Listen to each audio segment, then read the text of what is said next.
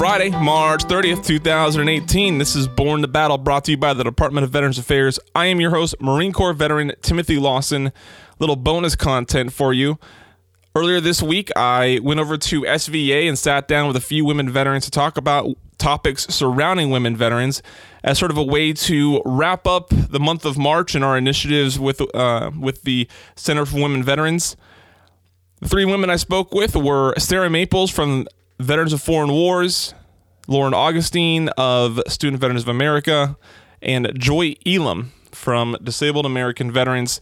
Each of them talk about women veterans and their lives that have inspired them, women's veterans issues, and how their respective organizations are addressing them and the growth we've seen in women veterans being involved in our in our community and taking leadership positions and being more representative and much much more. I'll let them get more into their positions and uh, what their organizations are doing. I know you're going to enjoy this. We'll be back be back monday with a benefits breakdown. But for now here is our women veterans roundtable discussion. Enjoy. There are nearly 2 million women veterans who served and deserve the best care anywhere. VA is dedicated to meeting the unique needs of all women veterans. VA offers comprehensive primary care and women's health specialty care. Women veterans who are interested in receiving care at VA should call the Women Veterans Call Center at 855 VA Women or contact the nearest VA Medical Center and ask for the Women Veterans Program Manager. Visit www.va.gov/womenvet.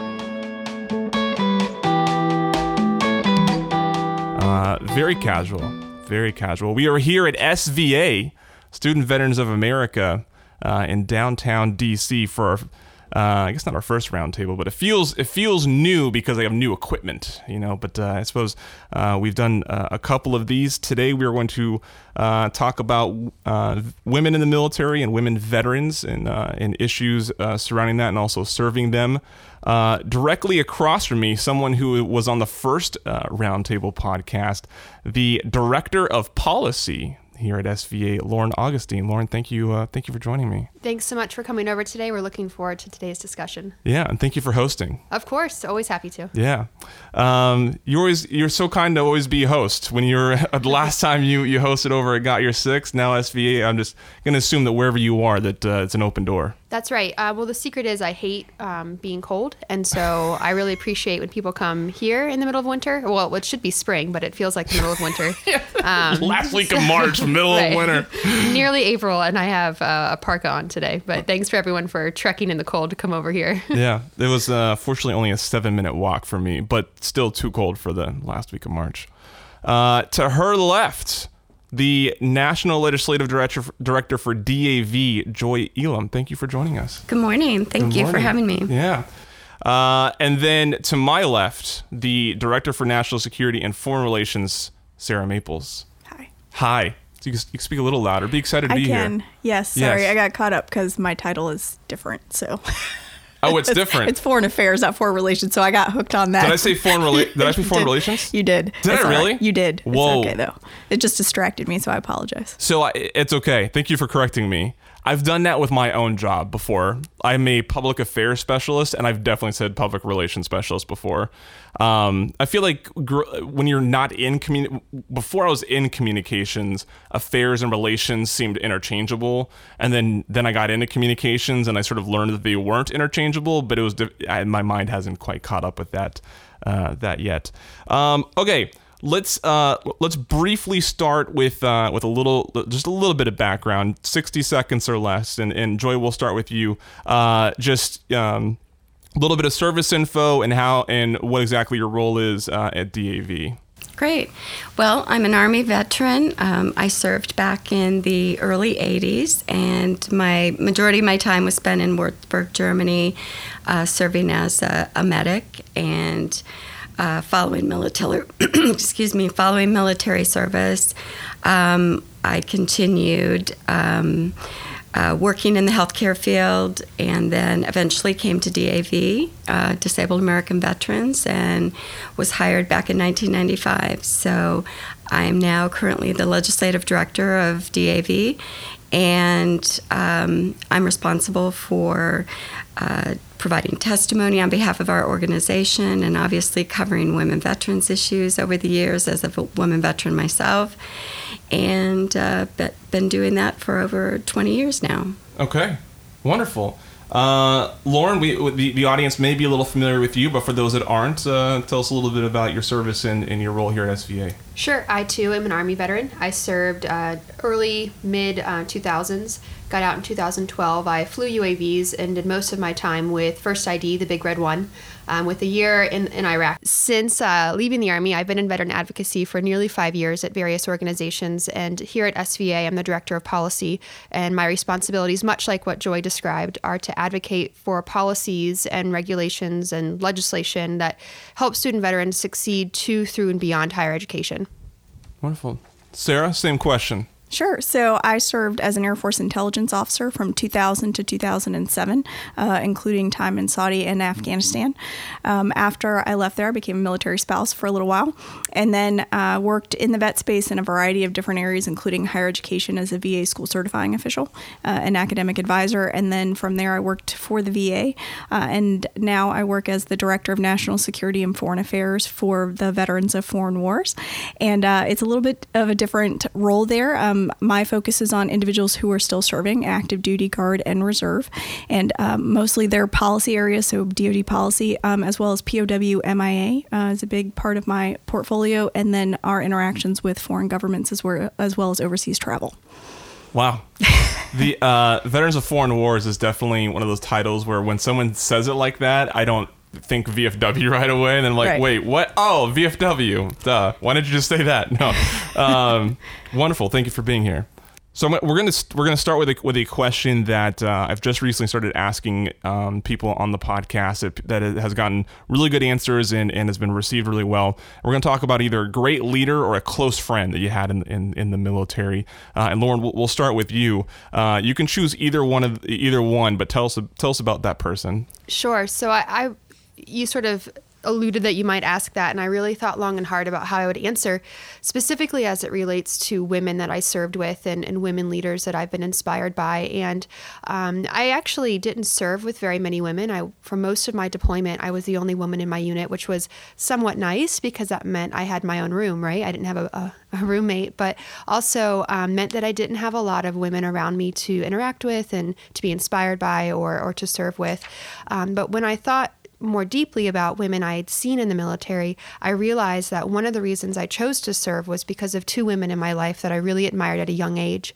Uh, I went to Virginia Tech, which uh, has a corps of cadets at it, and there was two I, I was not in the corps cadets i was a civilian student um, but there was two women that i went to school with that became good friends and are still friends um, kate and christina and i watched their confidence and their intelligence and their camaraderie between the two of them and i was desperate for that same sort of sense of belonging and accomplishment that i saw and i attributed that to the corps of cadets and to their, their military training and it really inspired me to serve part of the reason i wanted to was seeing that and wanting to to replicate that um, so i think th- those those two, I, they have no idea that I'm going to say that, but um, when I thought that, thought about it, they really had such an impact on what I saw as women in the military, and and I attribute it to them. So, very well, Sarah.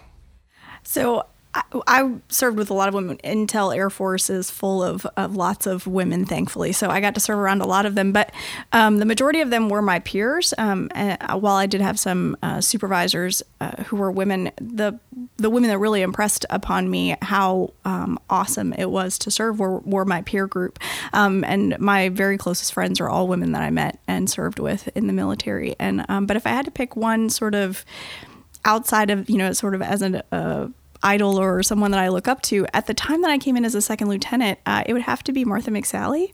So, of course, now everybody knows her as a congresswoman, but when I was a lieutenant, she was just starting to sue the Department of Defense for having to wear the abaya in Saudi Arabia. And it didn't really impact me at the time, except that, you know, people were talking about her. But now when I think about it, I think what a big step that was in in making sure that policy was equal for women who were serving as well as the men. Joy, I came from a family that a number of people served in the military, and it happened to be my father was um, a World War II veteran, but his sister, his older sister, also during World War II served in the Marine Corps.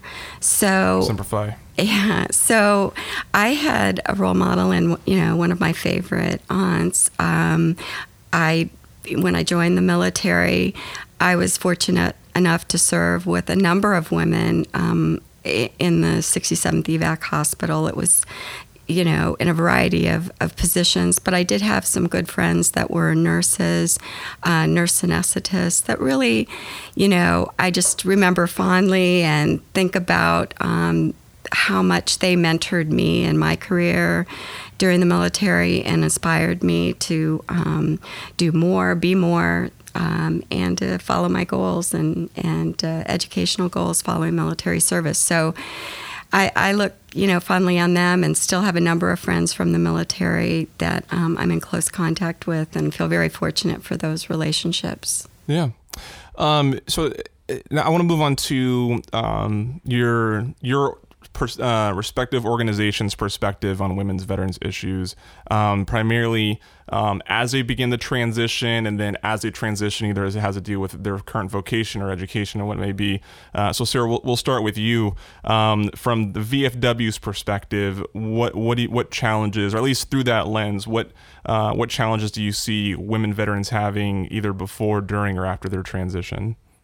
Um, so there, I think there are a number that we all recognize. Healthcare, of course, always comes to the top. But um, for me, for seeing it from the DoD and the VA side is actually the um, the connection between the two. Uh, and there's a lot of space often between when women leave the service and when they actually get involved in either VA healthcare or veterans related issues.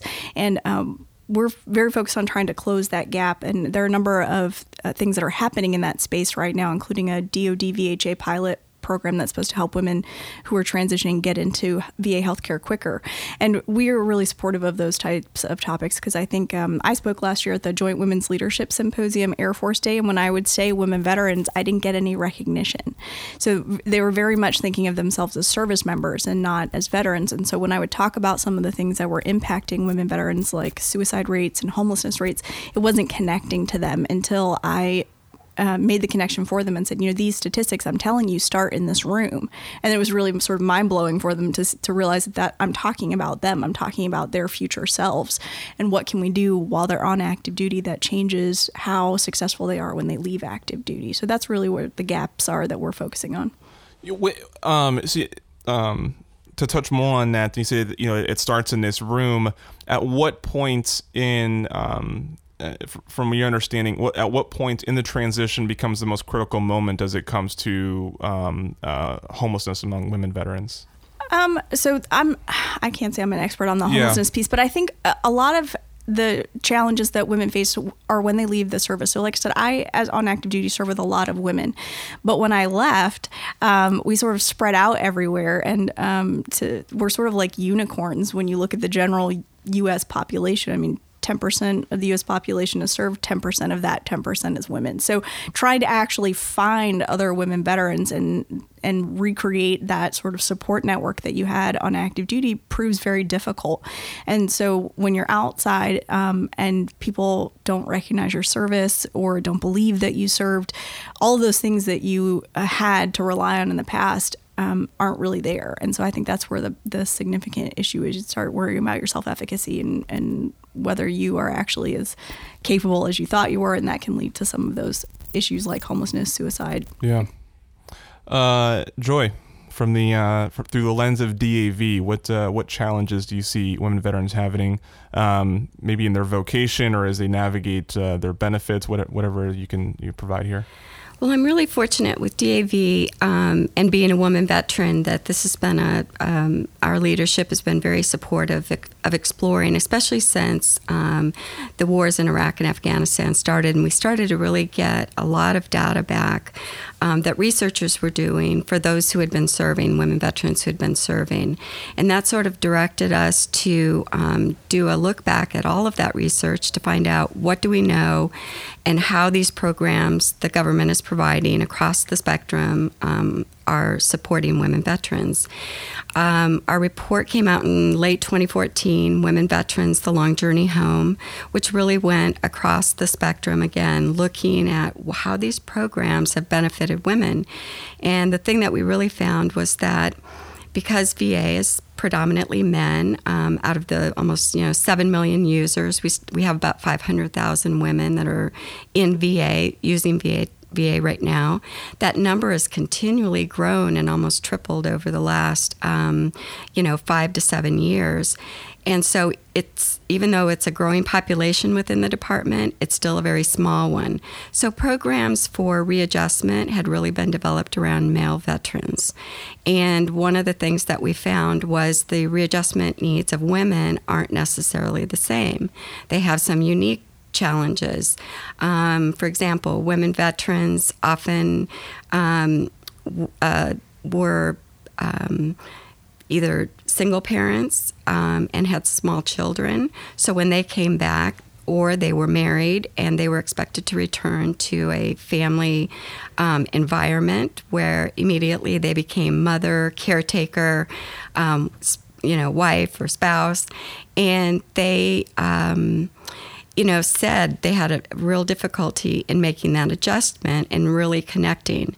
And what's also been mentioned is the peer issue, having other women. So even if they served with women, when they came back, they felt very isolated and didn't have the peer to peer interaction that a lot of um, male veterans have, which helps them navigate um, I'm feeling this way too, I've experienced this, and word of mouth about programs and services. So, um, and, and the other thing that research has stated for more than a decade is that women don't identify as veterans, as Sarah indicated. Um, they just don't, even when they know, you tell them you're going to be a veteran, for whatever reason, that hasn't you know really grasped for them so when you're talking about programs and services they're not attuned to, hey, that's available for me. So those are, you know, childcare, uh, access to childcare, getting into the VA healthcare system, getting the services they need can be just one point of difficulty. And then when they get in, you know, there's been a big culture change trying to, uh, that VA's been trying to make. And uh, so sometimes some women early on didn't feel welcomed. Um, well, that's changing, you know, that adds as a barrier as well. Yeah. Um, you, you both mentioned how you know women veterans are less likely to identify as veteran. I I saw this um, I, I see this on Veterans Day when I'm walking around the mall and I'm trying to get like pictures and video and stuff like that. And the first event of the day is always World War II, right? And so, um, you know, it's old white men, right?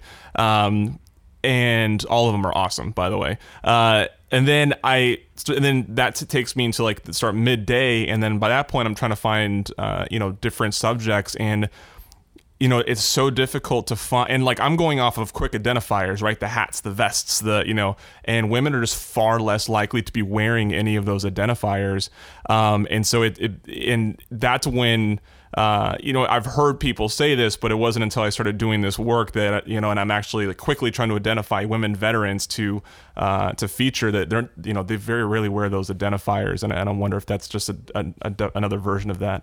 And even when they do, that's an interesting story. One time when we were testifying um, before a joint hearing, and all of the people in the front row, we had hats, our hats on, identifying us as DAV members, and we were asked to stand and be recognized, and everyone did. And the members of Congress came down the line, shaking everyone's hand, and it was a woman congresswoman who said um, she was shaking the hands of all the men beside me. Thank you for your service. Thank you for your service. And when she got to me, she said, Thank you for being here. And I thought, wow, you know, we're we're here, and it's still. But I mean, I took it as like we are here, and they still you you're looking at me. I'm standing with everybody. I have a hat on, and I'm not being identified. Yeah. So you know, it, it it's a thing. Our perception. Yeah. Um, women just for whatever reason that that continues. Yeah, I know something that VA has is you know still isn't perfect on, but has drastically been trying to get better on is when uh, when women approach the the VA medical center, you know always assuming that unless they know that person, always assuming that they're the veteran. Because uh, there's so many. I mean, I'm sure you all have stories of of being asked what your husband's social is, and you know, and um, and so it's uh, yeah. I think every I think everywhere in the space definitely has room for improvement there. Um, I'll, I'll jump in on that Yeah, really please. quickly. I have found similar stories across the board, of course. And one of the things that I've tried to institute in my own uh, vocabulary and interactions with people is to stop asking if they served and to start asking which branch they served with. Yeah. And if they didn't, they'll correct you, but then it's an automatic inclusion. Um, I do a lot of volunteer work with other organizations like Team RWB, and that organization brings out people who are veterans, non-veterans, uh, and you know supporters alike. And um, I found it to be such an empowering statement instead of asking if, but just where or or who who with. Um, And again, they'll correct you if they're wrong or if you if they didn't, but um, it's a really powerful way of asking. So, trying to even push within the service organizations you know the standard uh the you know major ones you know it's still we still hear women veterans saying you know i'm at a conference i'm at a convention i've got my hat on or i'm identified but somebody's still thinking i'm just i'm the spouse. So um, still a lot of work to do in that regard Lauren, I think we still need to hear from you on um, what you see uh, women veterans, uh, maybe a challenge that you see them having uh, right now uh, through the through the lens of, of SVA. What's interesting when you look at women in higher education and women veterans in higher education is that it's not necessarily anything gender specific that women veterans are experiencing as challenges, but they're really challenges that all non traditional students face. So things like childcare, um, a lot of student veterans going back to school have families and have jobs and they need childcare to be able to go to class. Things like uh, flexibility in when they can go to class and and when those classes take place um, or course scheduling. You know if you if you need to take calculus 1 and calculus 2 and you can handle both at the same time allowing you to do that to prevent some of those challenges in sequencing of when you can go and how long it takes you to be able to get through school uh, quickly and at a pace that you're able to handle. Um, and those are across the board for all non-traditional students not just women veterans. And so we, we really try to make sure that when we look at challenges faced by student veterans that we're advocating for all of them and reducing those barriers to make sure that there's success rates that we're you know student veterans are succeeding at crazy rates um, and it's pretty impressive to see. And we want to make sure that continues and women veterans are certainly a part of that success. Yeah. Uh, when I was uh, when I was president at the SVA chapter at, at American, um, SVA was coming out with that data of like, look, student veterans are succeeding but beyond their peers, and I was looking around like, yo, we need to step our game up. We don't we don't want to start bringing down the average. Let's talk about legislation and and, and policy. Uh, just pre- yeah, um, but. Uh, with whatever, um, just because I know there's a, there there is experience in the room here, and I think one one unique um, experience that we have being in DC is we're far more familiar, um, or at least far more exposed to that process and what's actually happening with policy and legislation, and um, and that's what that's what ultimately makes these moves, right? That's what actually makes a difference in, in a lot of these uh, arenas, especially when it comes to uh, veterans benefits. So, Joy, tell us. I mean, tell us about uh, legislation, and, and you've been around for a while. Even you can talk about the evolution that you've seen in. Um, and I think maybe now that I'm now that I'm saying it, maybe the the cool perspective would be um, the difference between you know when you first started doing this and now on how women veterans are being considered uh, as a part of policy and legislation. Great, uh, great lead in. Yes, I've um, testified, you know, numerous times before Congress and on women veterans. This has always been a an issue that's so frustrating because we would put forth, you know, we'd see legislation come forward, and um, you know, it just wouldn't go anywhere, and or it would take years and years to pass the most simple piece of legislation, or even one or two provisions. But really, with again um, the research that VA is doing, and I credit you know people like Dr. Yano, Dr. Washington, and others that are VA researchers on women's health and the impact of military service on women, have led to um, the research that's being done. We're able to really use that and get Congress's attention that these are the facts. Here's where the gaps are. Here's what needs to be done with regard to women veterans. So we've seen a number of, uh, you know, women veterans bills that have been introduced, a number of uh, legislative measures. We have people interested. Um, DAV and VFW and the other organizations have all done different things trying to highlight and elevate um, in the re- recognition of women veterans. And a couple of things that we've done there's been films that are out there that really speak to um, the first one was Lioness, when women veterans come marching home. There's been a, several of them, and now, and then the most recent one that I remember was Journey to Normal.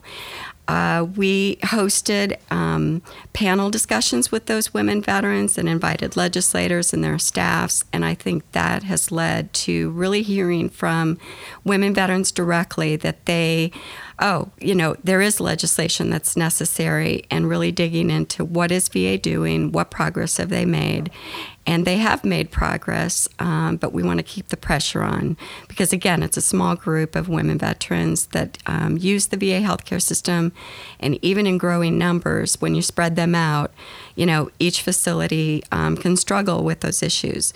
So, some of the legislation that's out there, you know, deals with the infrastructure, um, again, access to child care, um, improving gender specific care, making sure VA has the dollars and resources to uh, train their women veterans, women veteran clinician providers. Um, VA is doing a mini residencies.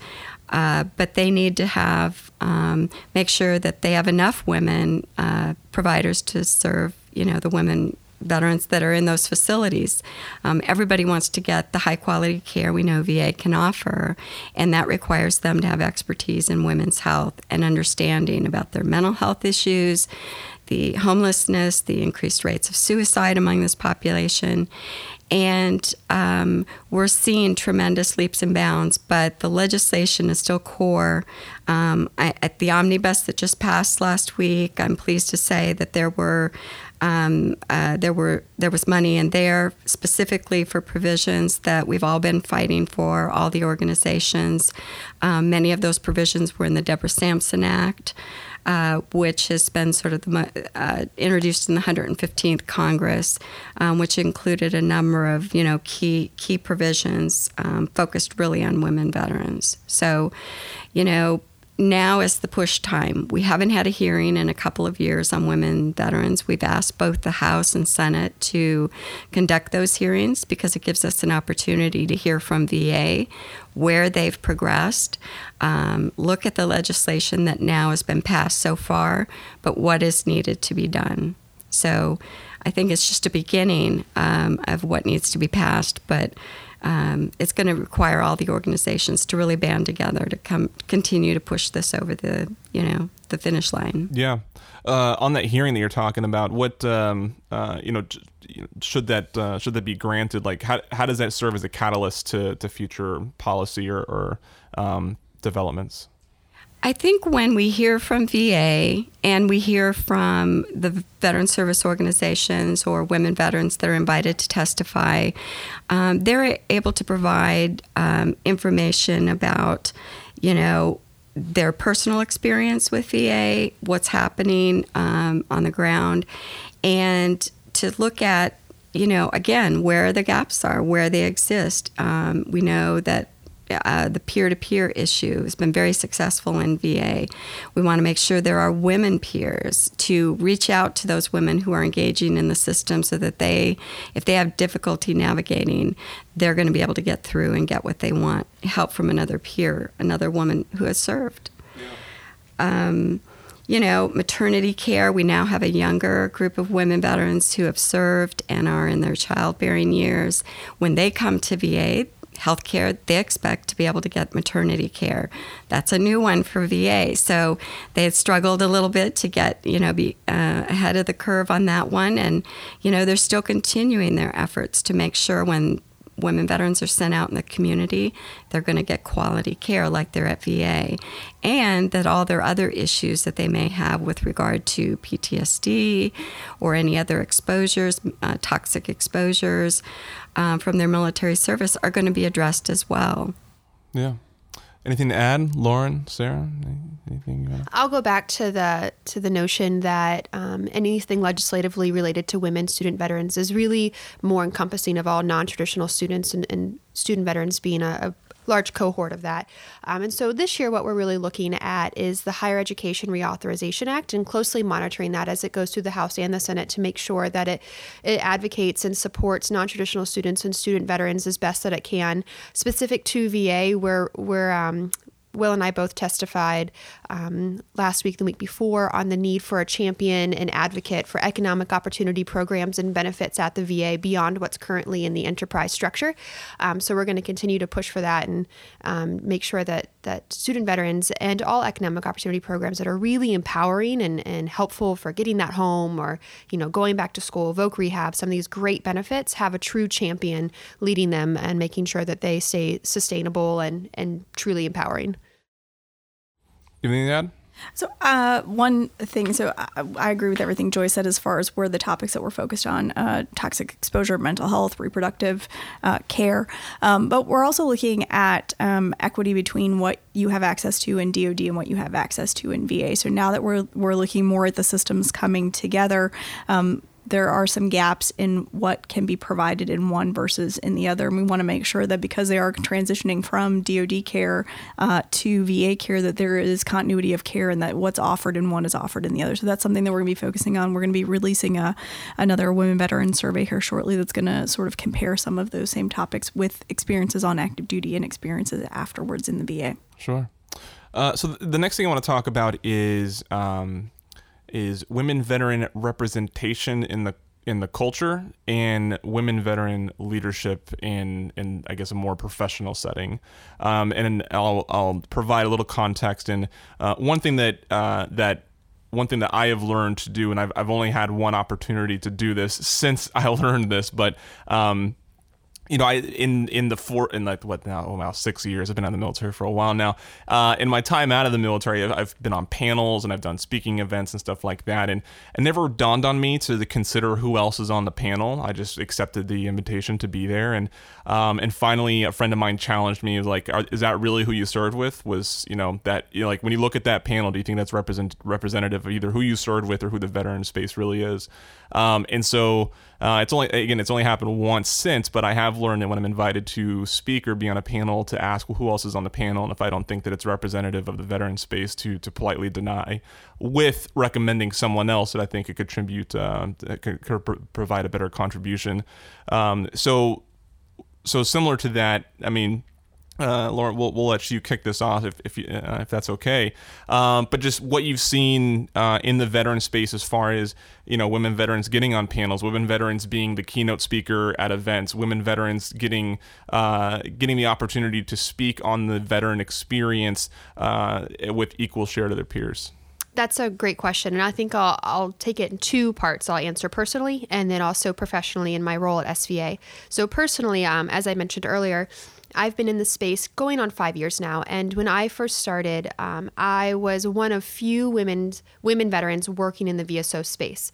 Um, I, I, Joy really is the godfather of all things women veterans because she was probably the only other woman veteran I could quickly identify when I first started, and I, I saw Joy on a lot of panels, and and I will say that um, her advocacy style is something to be respected and emulated as it's very thoughtful and and well researched, and she she has done such a wonderful job for women veterans but I've been pleasantly blown away over the last five years to see the rapid growth of women veteran women veterans represented in VSOs across the spectrum. Um, look at the room now. There's three of us from three different organizations, and this isn't even every organization or every woman serving in a VSO capacity. So it's really been shocking and delightfully so to see the growth on that side. Um, professionally, from SVA, women are really doing awesome as it relates to being leaders in the space. Right now, 48% of SVA chapter leaders are women. That's uh, awesome. that's awesome, right? That's that's almost insane when you look at it sort of in a statistical standpoint. But more than that, there's also 20% of GI Bill users are women right now, which is overrepresentation. Um, if you look at the active duty force, which is only about 16% of. Does that, does that include both veterans and dependents? That is veterans. That's just veterans. Mm-hmm. Okay. Which is fantastic when you look at you know, the comparative 16% of active duty. So women are really taking the charge in, in higher education. And what that means is that down the road, we're going to see women veterans being leaders in every aspect of industry because they're, they're leaders on campus. Um, and so we're really looking forward to the power of women veterans who are in school right now, taking the charge farther and, and continuing that leadership down the road. Sarah? So I would say that um, I think women veterans have always been um, outstanding performers, have always gone on and performed better. I think what we're doing now is actually looking at it and being able to quantify it and actually having them speak it speak up. So I think before a lot of women were were doing the hard work and they were in senior level positions and they were starting businesses, but they were just putting their nose to the grindstone and getting it done. And now we're seeing that they're they're doing that and they're also using their voice to speak as well and and the more public positions. And so I can say for VFW we have our first female CFO uh, right now, and I'm the uh, only female director at VFW. But given the percentages, that's still you know representative of. Um, of our population. And I think we're seeing more um, both in, I mean, look at in Congress at the local level, we're seeing a lot more um, veteran op- entrepreneurs who are women who are coming out and leading the way and setting the example. So I think it's really good. I think we still have a long way to go for it to get down to the individual who's living in a rural town, maybe who's the only female veteran in the town or thinks there are, you know, because they can't identify another. And um, I think we still, it's still got a ways to go before they're represented across the board and they all feel like they can go someplace and someone's going to be like, oh, yeah, you're a female vet. That's awesome. I recognize that. Um, but I think we're getting there. Yeah. Joy? I, this is a great question. Um, and lead into this section. I I really it's been so exciting to see, as Lauren mentioned, you know, for the longest time I was like the only woman veteran.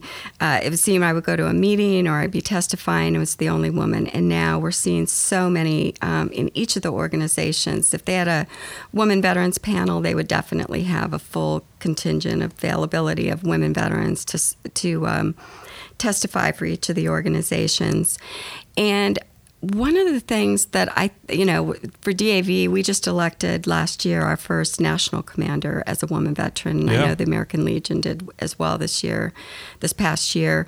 And that's great because I've seen within um, our um, community, our, you know, the Veteran Service Organization community, women stepping up being department commanders, chapter commanders, and now we have a national commander. And she's very well respected. Um, very, you know, she's earned her spot, um, came up through the ranks like everybody else uh, has, and they you know, respect her and appreciate her um, being the voice for our organization. So I'm seeing that on the on the legislative side, the policy side, and the more women that are involved, um, you know, there's obviously a personal interest for us to make sure the policy is right, to point out, you know, where those gaps are and get them fixed, and to challenge our organizations that we serve in that it shouldn't be an afterthought. This should be, you know, inclusive in every program service department um, needs to think about it. And I learned that from somebody at VA who said, you know, it shouldn't just be the Center for Women Veterans or the Women Veterans Program Office that takes the charge. If, if you want cultural change, it needs to be throughout the organization, and every department, every service line needs to think Am I serving women veterans well with this program? Is it reflected in the brochures? Is it reflected in the posters? Is it, you know, you need everyone to do that to yeah. make to make it happen. Yeah, absolutely. Um, so we will we'll wrap up with uh, with with giving uh, some other organizations that aren't in a room uh, some credit. Um, tell me, I'm going to ask each of you. Tell me about a, a, a specific veteran or a veteran organization that you're familiar with, other than one that's in the room, uh, that has you excited about what they're doing right now. And Joy, Joy, we'll start with you. Well, I'm going to give a shout out to. Um, it's maybe not a veteran service organization per se, but the Boulder Crest uh, Retreat Center yes. just did a women veterans, uh, all women veterans retreat. And um, I was just so pleased to hear that, um, you know, they took an interest in wanting to do that. And it was really, it's a readjustment uh, counseling uh, program that's over a week period they bring women veterans together, really network, helping them network and develop close relationships so that they have the support that they need. Um, the training, uh, when I heard about the program, is really solid. And so I think it's a lot of our other smaller organizations that are stepping up and saying, okay, we've had this retreat, wilderness retreat available for men. Um, you know, we need to do one for our women veterans. And now they're totally committed. They see it's needed, it was successful, and the VA program that was doing that as well through um, their vet, the Vet Center program has been very successful and helpful. So I'm, I'm going to give my shout out to them for today. I like that. Yeah, Ken Falke, uh, who, uh, who uh, helped found that, uh, him and I have been in touch. We're actually, uh, me and my colleague will most likely later this year be going out for their next women veterans retreat uh, and covering that and, and making sure that more people find out about that. Great. I heard from the women veterans. They just were really, you know, couldn't be more complimentary about the program and about the growth, the personal growth that they experienced and just a short a period of time. Um, they felt that they were getting the tools that they needed and the support network that they were really craving. So. Yeah. Um, I think what's what's great about Boulder Crest is it's a retreat that doesn't escape you when you leave. Uh, at least that's what I'm hearing from people that go there. Which I think, uh, if anybody went to like camp growing up, you know, like or you, know, you go there and you're fired up about life, and then you leave and you forget about everything that you just learned because you're distracted. Uh, apparently, with some like follow-ons that they do, and just sort of like uh, with a lot of discipline they uh, they instill in people that go through there, people leave there and still sort of embrace what, what they have learned, which I think is is the most important part of that whole experience. Lauren. I don't think mine will be too much of a surprise because I kind of already gave them a shout out uh, earlier in the conversation. But I am always so impressed and energized by the work of Team RWB, Team Red, White, and Blue. Uh, they facilitate. Um, physical activity and social activity for veterans and non-veterans alike in communities across the country. And um, I, I, do quite a bit um, with some of their CrossFit stuff myself, and it's just so much fun every month to come together and throw some weight around with people, meet new people, network, find other women veterans or, or other um, male veterans in the in the area that I didn't know about, and grab coffee with them later, and just really connect with people on a meaningful level. Like when you when you sweat together, right? Like sort of suffer together, you you become instant friends Um, so I am always so impressed with them and very excited to see their growth. You're right, Team RWB, uh, fantastic. This this podcast we're recording right now is actually coming at the tail end of a four part series that we did spotlighting women veteran athletes, part of the initiative put on by the Center for Women Veterans. And so, uh, and Team RWB contributed to that by helping us identify four people in, the, in their community uh, that could do that. Um, and you're right, when you when you sweat together, there's, there's like, I don't know, Team, Team RWB probably, and I, have heard that there's even data to support this, one of the fastest growing organizations in the veteran space as it comes to both membership wise and impact. Um, who knows? I could, that could be out of thin air, but I'm sure they appreciate the, the accolade nonetheless. Um, Sarah, so actually, I'm going to go with uh, the Defense Advisory Committee on Women in the Services. Um, so it's a panel made up largely of women veterans, and uh, they are looking at policies that are impacting those who are currently serving. And I think that's a key thing that those of us who have served need to do is actually see how we can pave the way for the generation that's coming behind us. And they're doing that. They're doing some great research. They're holding uh, DoD's feet to the fire on some key topics such as um, I like Marines United, and making sure that um, we're looking at everything from how body armor fits to how many women are getting injured in basic training and what their transition is looking like afterwards. So I think they're just looking at a lot of topics that are going to make it easier for the next generation of women veterans to come through service and then off active duty. I dig it. Wonderful. Well, uh, Joy, Lauren, Sarah, thank you. Uh, thank all of you for for joining me. It's, this is uh, this has been fun. Thank you for your service. Thank you for being here, and uh, and uh, thanks for a wonderful conversation. Thank you. Thank you.